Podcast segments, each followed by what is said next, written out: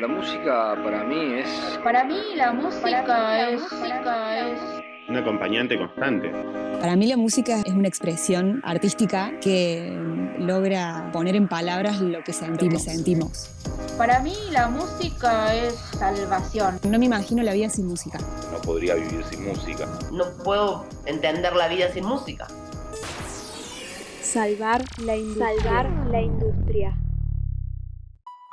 Hola, bienvenidos y bienvenidas a Salvar la Industria. Esta es una serie de podcasts que se enmarca en el trabajo final de grado de la Facultad de Ciencias de la Comunicación de la UNC, producida por Florencia Mustaciolo, Albano Rodríguez y Nahuel Romero. Entrevistamos a quienes intervienen en la industria musical, negocio que se vio fuertemente afectado por el COVID-19, siendo los primeros en dejar los escenarios y posiblemente los últimos en retomar la actividad. El lado B de la industria que en esta cuarentena hizo tanto por nosotros y nosotras. Hoy en Salvar la Industria, Florencia Donini y Carlos Rivarola. Capítulo 1. Resilientes, lado A. Creo que Córdoba ya de por sí tenía una situación difícil previa a la pandemia porque Argentina no es federal en sus políticas culturales. Yo creo que hoy, y desde hace unos pocos años, hay un nuevo movimiento hay muchos chicos, muchas bandas pop que están funcionando y que están viendo las cosas completamente de otra manera. Se volvió a tener, se volvió a tener frescura sobre el producto y sobre la forma de, encararlo. Y hasta están bajando algo de línea, cosa que el rock ya no lo, no lo estaba haciendo. El 20 de marzo de 2020, el presidente Alberto Fernández declaró el aislamiento social preventivo y obligatorio en todo el territorio argentino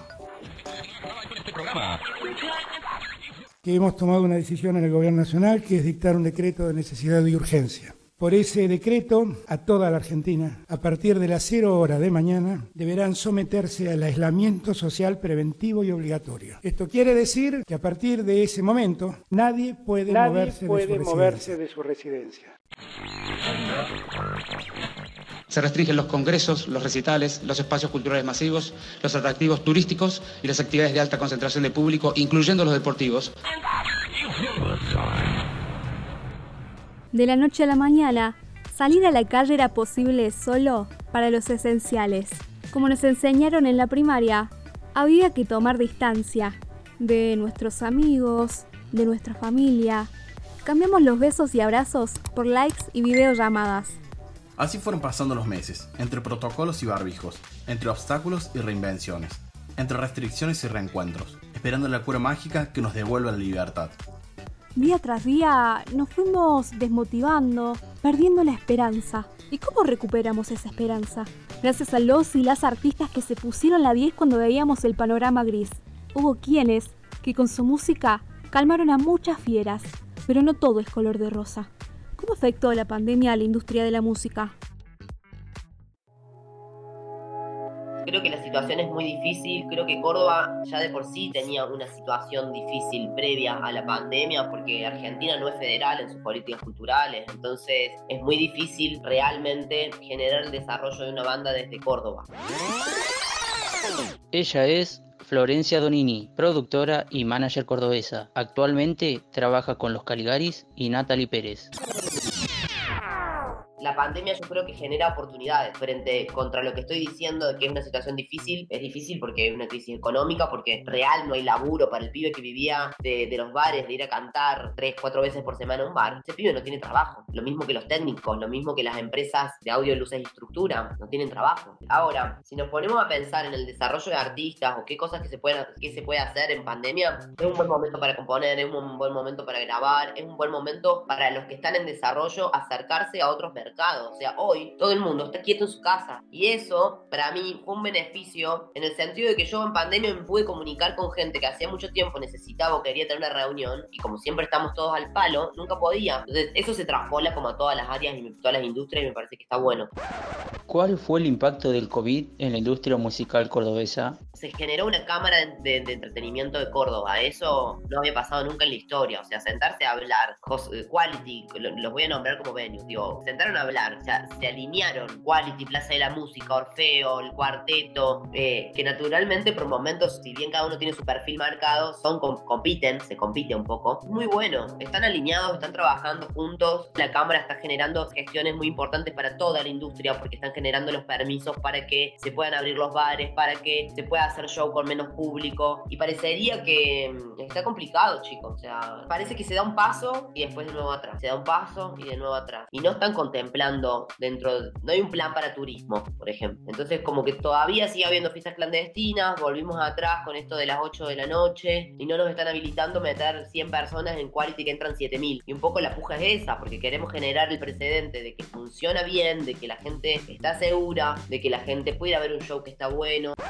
El boom del streaming. Entendimos que el streaming medio que venía para quedarse y que por el momento era lo único que teníamos para hacer. Fortalecimos la, la tienda Caligari, que por suerte ellos ya, ya veníamos laburando mucho en, en, el marketing, en el merchandising como una unidad de negocio. Entonces nos agarró bastante bien parados en ese sentido. Se le dio como más power y eso empezó a funcionar mejor. Y empezamos a investigar de qué se trataba el streaming y cómo iba a ser los pasos a seguir en este momento. Entonces, para mí era importante generar contenido gratuito. Para mí era tan importante generar contenido gratuito como cobrarlo. O sea, me, me parece que eso va de la mano. Entonces ahí empieza un trabajo estratégico en la comunicación de qué es lo que cobras y qué es lo que no cobras. También hay una cuestión que está por fuera de, de la parte estratégica, más de números, más de mi trabajo, que es la ansiedad y la necesidad del artista de expresarse, de estar en vínculo con su público. O sea, se deprimen, real, les hace mal. O sea, los artistas tienen una sensibilidad particular que, que estas cosas que duelen del mundo parecería que a ellos les duele un poco más y que real ellos se re retroalimentan con el público. Entonces, en un momento naturalmente necesitamos generarle cosas a los chicos que los chicos puedan fluir y puedan canalizar todo eso que se les estaba brotando. Porque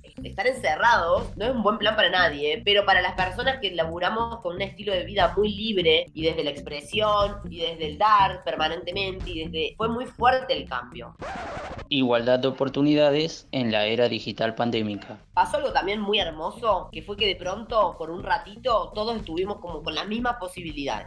Y salieron todos a hacer cosas y salieron todos. Y, mm, y me parece que está genial eso. Fue como borrón y cuenta nueva, a ver. Y se empezaron a ver quiénes marcaron referencia, porque se, empezaron a copiar todo entre todos, porque empezaron a alinearse, porque empezaron a innovar en algunas cosas, aparecieron cosas nuevas. Yo creo que la gente va eligiendo también. Y, no sé si esa sobreexposición de, mm, de contenido, sobresaturación de contenido tuvo que ver con que no se venda tanto el streaming. Yo creo que el streaming no se vende tanto en relación a los tickets, ¿no? No se vende tanto porque le estamos dando mierda a la gente. Y la gente no compra mierda. O sea, estamos frente a la construcción de un nuevo mercado. Eso es. La verdad que el streaming nos da un montón de cosas que el vivo no nos daba, que es básicamente saber quién está del otro lado. Quién está literal. Yo, gracias a hacer un streaming, pude mandarle un mail a cada una de las personas. Lo que haga con esa información es otra cosa. Nosotros le mandamos contenido exclusivo. Eh, el vivo está mal pensado ya de por sí, de la base, que el vivo reemplaza al streaming o al revés. Son dos cosas diferentes. Es imposible de reemplazarlo. Y eso lo, lo, lo traduje. A ver, ¿qué cosas sí o sí tengo que generar en el streaming? Em, emocional, comercial, estética, para que estemos a la altura. ¿Por qué los Caligaris en su último show tuvieron trucos de cámara, de magia? Porque entendimos que colgar un acróbata en el vivo, cinco acróbatas, como la gira que hicimos el año pasado, que teníamos 40 artistas en escena, vos ves eso y es como re impactante porque ves la gente que está colgada al techo y porque ves una piba que se tira, te da vértigo, te da vértigo ahí, pero eso te pasa porque estás parado a 15 metros de lo que está sucediendo. La paleta de colores hoy cambió y hay que empezar a construir y a reinvertirse con las herramientas que hoy tenemos. Poca gente, incluimos la cámara como un lenguaje y bueno, y ahí se empezó a construir. Incorporamos un director de cámara. Entonces es, es importante que, que, que los artistas que están produciendo